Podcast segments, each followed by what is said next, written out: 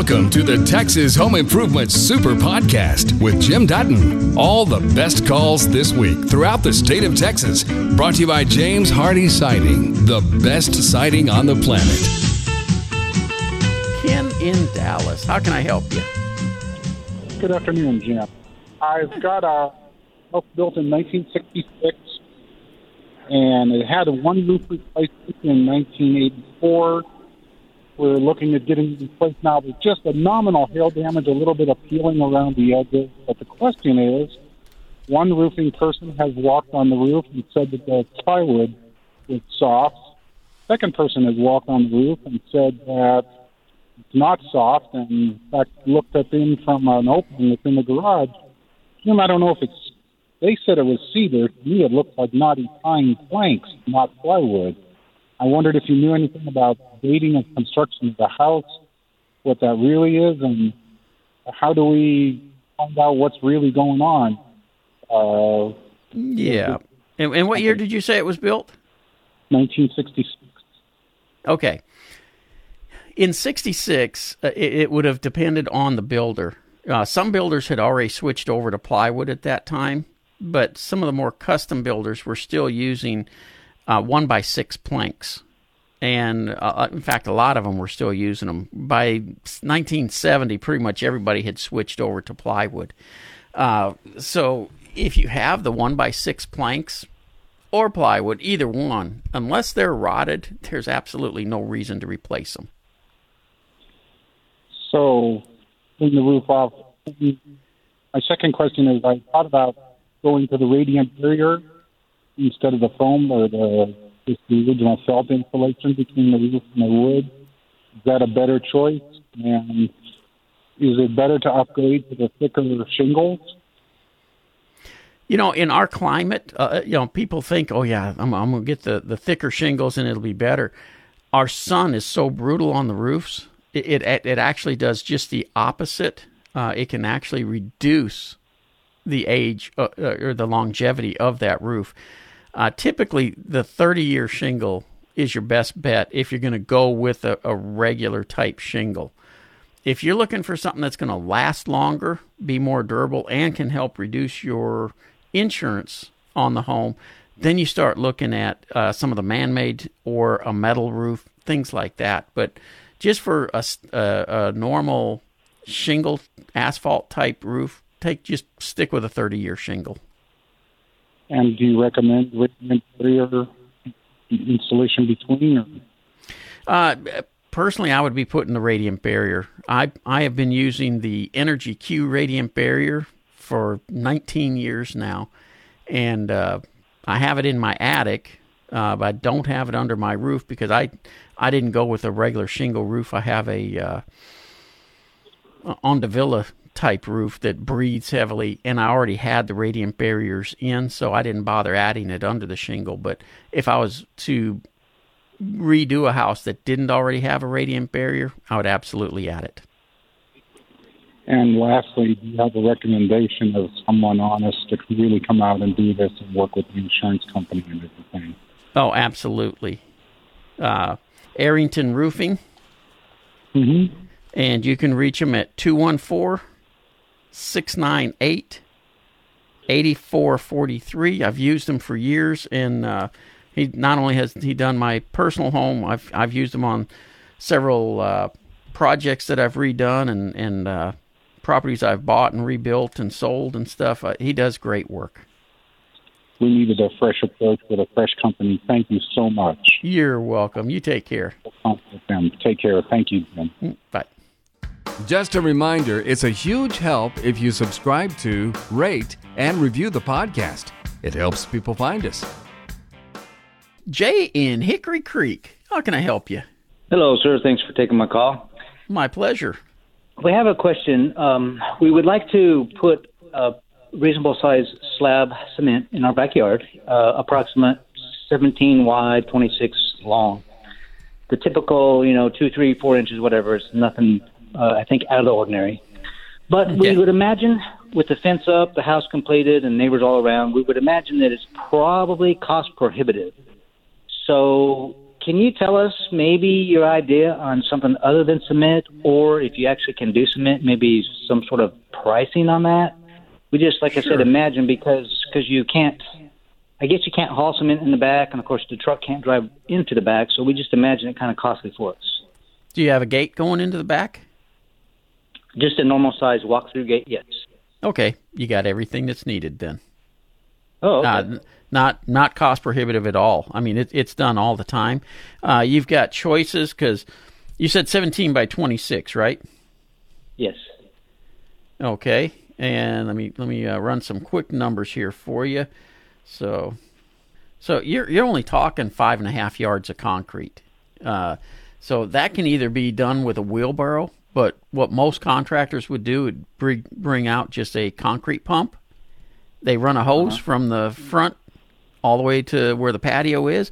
Concrete truck backs up is and uh, they're dumping the concrete into the pump and it's pumping it to the back. Uh, really easy and you know the the concrete guys like doing it that way because they use a hose then to move around and place the concrete exactly where they need it. Uh, so yeah, that's no no problem with that at all. And as far as cost, you're probably going to be somewhere between sixty five hundred, give or take.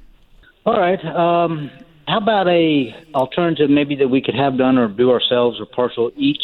Uh, like, I mean, did, have you seen people do pavers? So that Oh, they can, absolutely. you know, I did a I did a paver stone one at at, uh, at my house several, many years ago. Uh, and if you want to do the paver stone, basically, if you go in, you dig down, put about four to six inches of crushed limestone as a base. Then you can use some stabilized sand. That's that's sand that you've got some Portland cement mixed in with it uh, to just give a nice smooth top coat and set the paver stones into that in whatever pattern you're wanting to to use, and you got it. Okay. And that's that's a great do-it-yourself project. Uh huh. All right. Uh, appreciate your help. Uh, now, I will I will tell you one side note on that. The paver stones will be quite a bit more expensive than doing just concrete. Oh, really? Yeah, Oh, okay. Con- concrete's going to be your least expensive hard surface to do. All right. Okay, Very well. You take care. Thank you so much. Let's head up to Abilene. Hello, Bob. Hello. How can I Got a help you?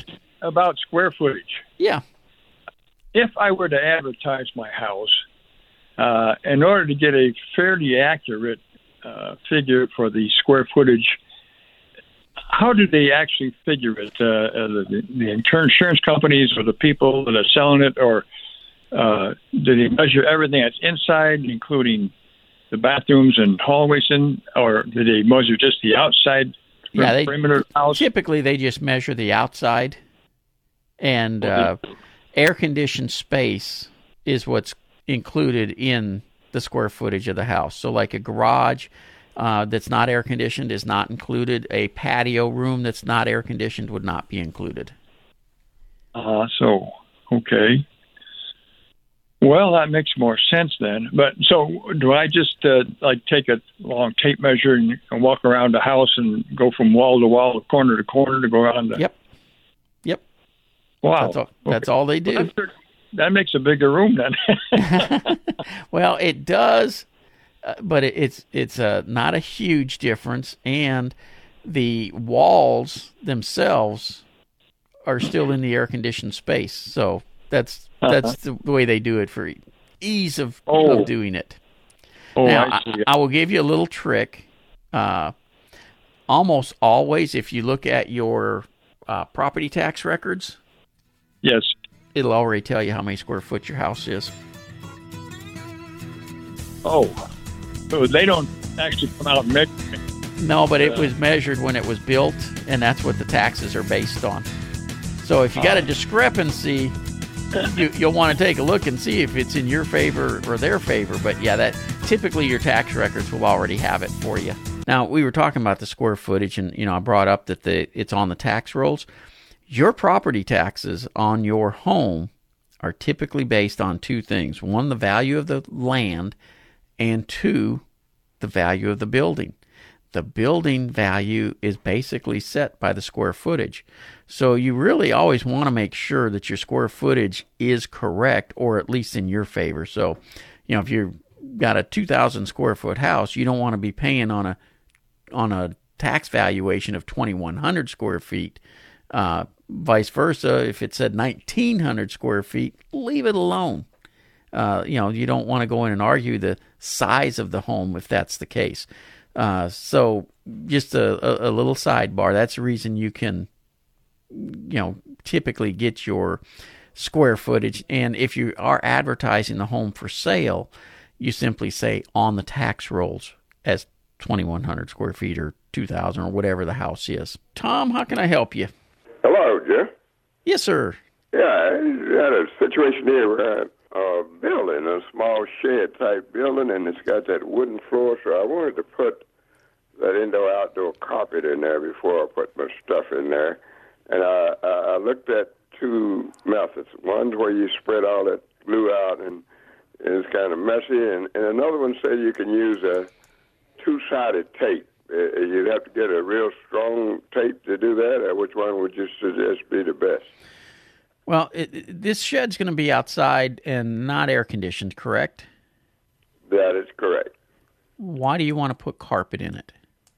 I go ahead and stand up for a while. It it'd be easier on my feet. Uh, you, okay. you don't think that's a good idea? Well, here's the issue with putting carpet on on an area like that that's not air conditioned and, and stuff. It can tend to hold humidity a little bit, and so it, it could tend to deteriorate the wood a little bit faster than if you didn't have any carpeting down. But the other thing is just trying to keep it clean, going in and out. Uh, it, it will tend to get dirty really fast. Uh, if you use an indoor outdoor carpet, though, like you were talking about, that is pretty breathable and, and you should be okay with that. Yeah, that's what I was talking about the indoor outdoor carpeting. Yeah. So, so now, that, that's that's thin and it's not like you know house carpeting. Yep. And as as far as uh, the double face, they make some great double face tapes nowadays that you could put down for um, the carpet to hold it in place. You know, and, and if you're going to put shelving and different things like that on it, once all that's in there, it's going to hold the carpet in place anyway. So personally, I would probably go uh, on this situation with the double face tape instead of glue. Uh, it'll be All easier right. to install. It'll be quicker, and should you ever decide to remove it, it will make it much easier as well. That's what I was thinking about. Now on a on a patio heading to that, I just had a new patio put out concrete, putting it putting that same type of carpet on there. I could use that there too, but I may have a problem with stuff shifting on it or what. No, uh, it, on the concrete uh, walkway, if that's going to be outside, the double face tape's really not going to hold that very well. You will probably oh. end up gluing that down.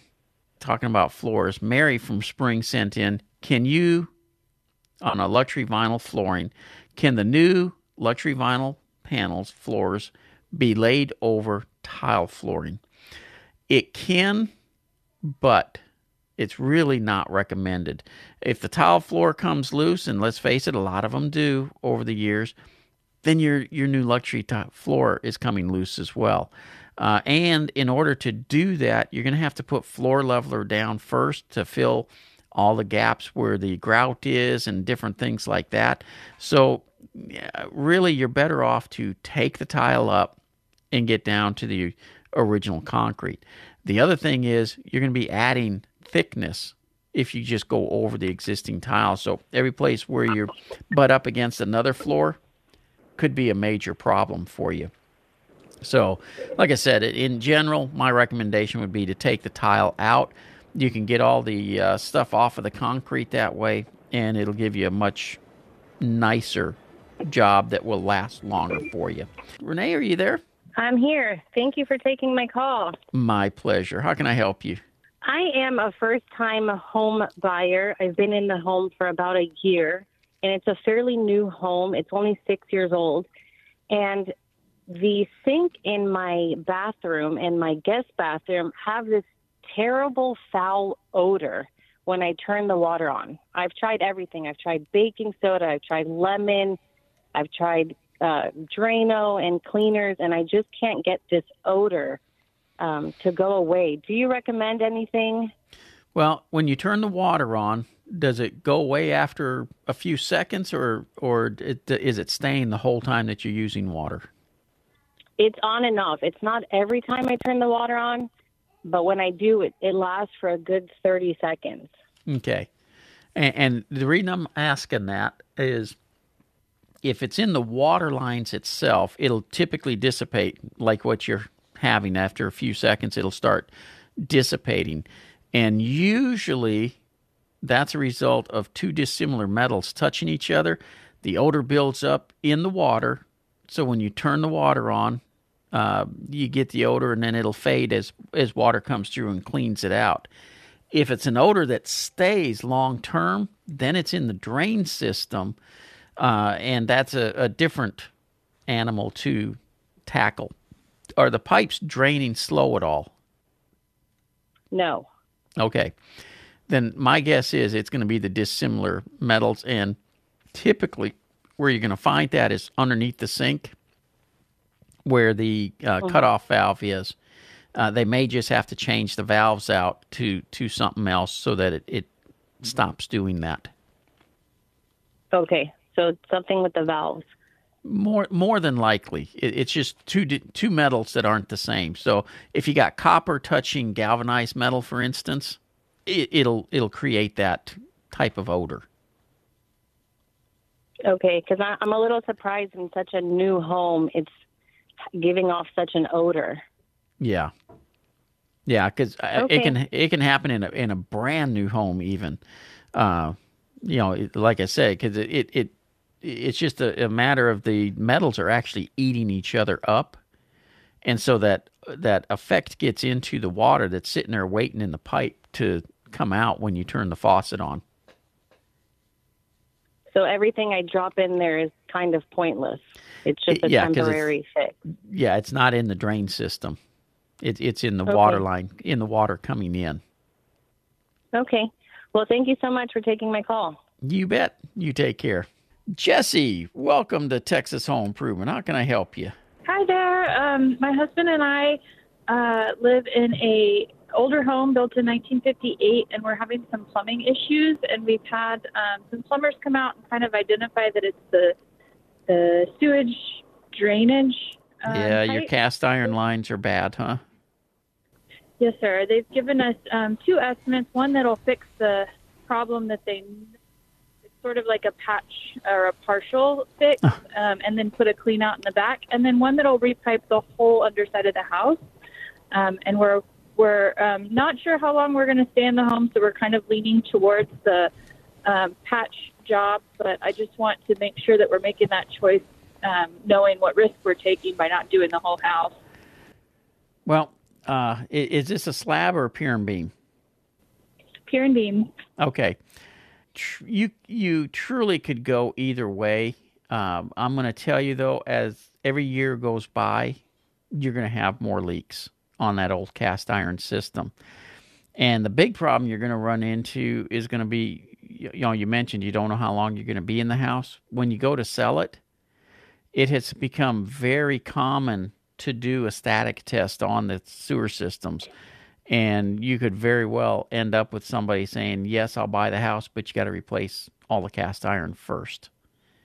And so you'd end okay, up going th- through the expense again. That's a common practice, huh? Yeah, it wasn't up until the last probably two to three years. Uh, okay. Uh, but but now it, it's it's very common, and what you're going to see is now that uh, you know the buying frenzy is starting to slow down a little bit. Uh, we will see in the next probably three to six months this turn back into a buyer's market. Uh, I'm sorry, yeah, buyer's market where the buyer is going to have more say so than the seller, and you'll see mm-hmm. that become even tighter. Uh, you know, it's going to matter that the pipes have been replaced. It's going to matter what the landscaping looks like, and all this stuff that everybody's been overlooking for the last couple years when when uh, real estate's been so hot. It, it'll change. So right, that makes sense. Uh, you know, you can go ahead and just fix what needs fixing right now, but just be prepared. You may have to do additional work before you sell it. That makes a lot of sense. Thank you for your advice. Pamela, this is Jim. How can I help you? I am trying to enclose the patio with screening. Is there any kind of a adhesive or glue that you can use to make it um, seal Around the edges? to the concrete? Oh, to the concrete. Ah, honestly, nothing that's made for that.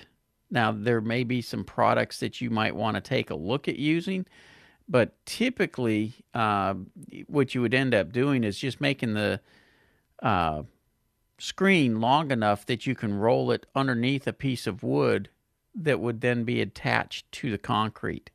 Uh, they use, they have uh, screws that are blue in color that Okay. can be screwed straight through the wood into the concrete. Uh, some of them have actually drill heads on them. Others you would just go ahead and drill a small pilot hole and then run this screw in, and that would be one way of doing it.